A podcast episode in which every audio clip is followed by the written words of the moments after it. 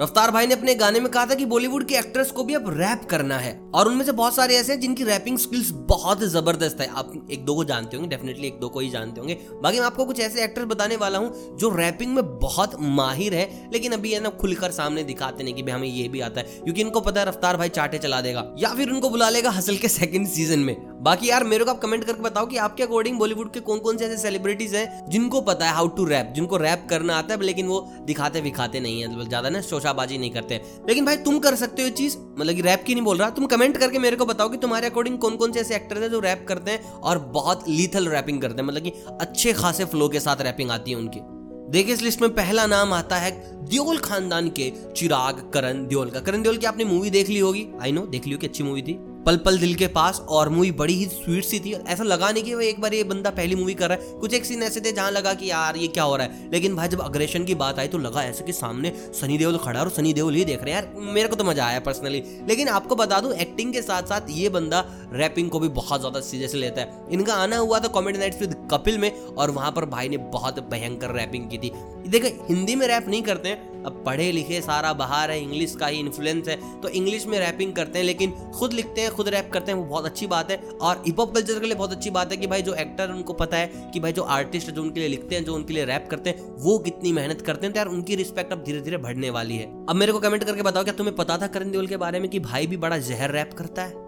दोस्तों, बात है दूसरे एक्टर का नाम जो बहुत अच्छी रैपिंग करते हैं और जिन्होंने एक मूवी में करके भी दिखाई है तुम्हें। सुनेगा क्या? तो चलो सुना देता हूँ तुम्हें क्या नाम उसका। तो एक्टर का नाम है सिद्धांत चतुर्वेदी और आपने इनको देखा होगा गली बॉय के अंदर। तो भाई गली बॉय में जो रैप की है, वो तो चलो डिवाइन की रैप थी, लेकिन फ़िल्म की कास्टिंग की स्टोरी बहुत ज़्यादा अलग है। जब सिद्धांत को फ़र्स्ट टाइम देखा था तो लगा था कि हाँ यार, ये बंदा बनेगा एमसी शेर लेकिन अब बात ये आ गई थी कि क्या इसमें वो वाइब है, क्या इसमें वो फ्लो है जो कर पाएगा। तो उसके लिए जब इन्होंने ऑडिशन दिया तो खुद की लिखी हुई रैप जोया अख्तर को सुनाई, और जब जोया ने सुनी then she was like oh my god हमें हमारा एमसी शेयर मिल गया है। तो जिन लोगों को लगता है कि यार, सिद्धांत चतुर्वेदी बस थोड़ी एक्टिंग कर लेता है गुड लुक्स है तो मैं आपको बता दूँ, नहीं भाई, बहुत प्यारी एक्टिंग कर लेता है गुड लुक्स तो भर भर के, लेकिन रैपिंग स्किल्स हैं। और क्या पता आने वाले टाइम में डिवाइन के साथ दिख जाए, क्योंकि इन दोनों की दोस्ती थोड़ी अच्छी बताई है लोगों ने।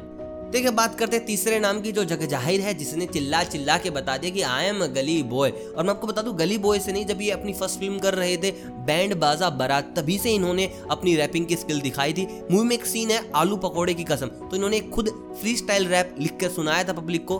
और भाई ब्रेड पकौड़े की कसम, बड़ा बेहतरीन रैप था अगर आपने नहीं सुना तो आप पिछले इंटरव्यूज़ देख सकते हैं। यूट्यूब पे आपको मिल जाएगी वो वीडियो भाई मैं कह रहा हूँ, ये बंदा ना पैदाइशी रैपर है। बाद में जाके एक्टर बना। और गली बॉय में तो आपने इनकी परफॉर्मेंस देख ली होगी।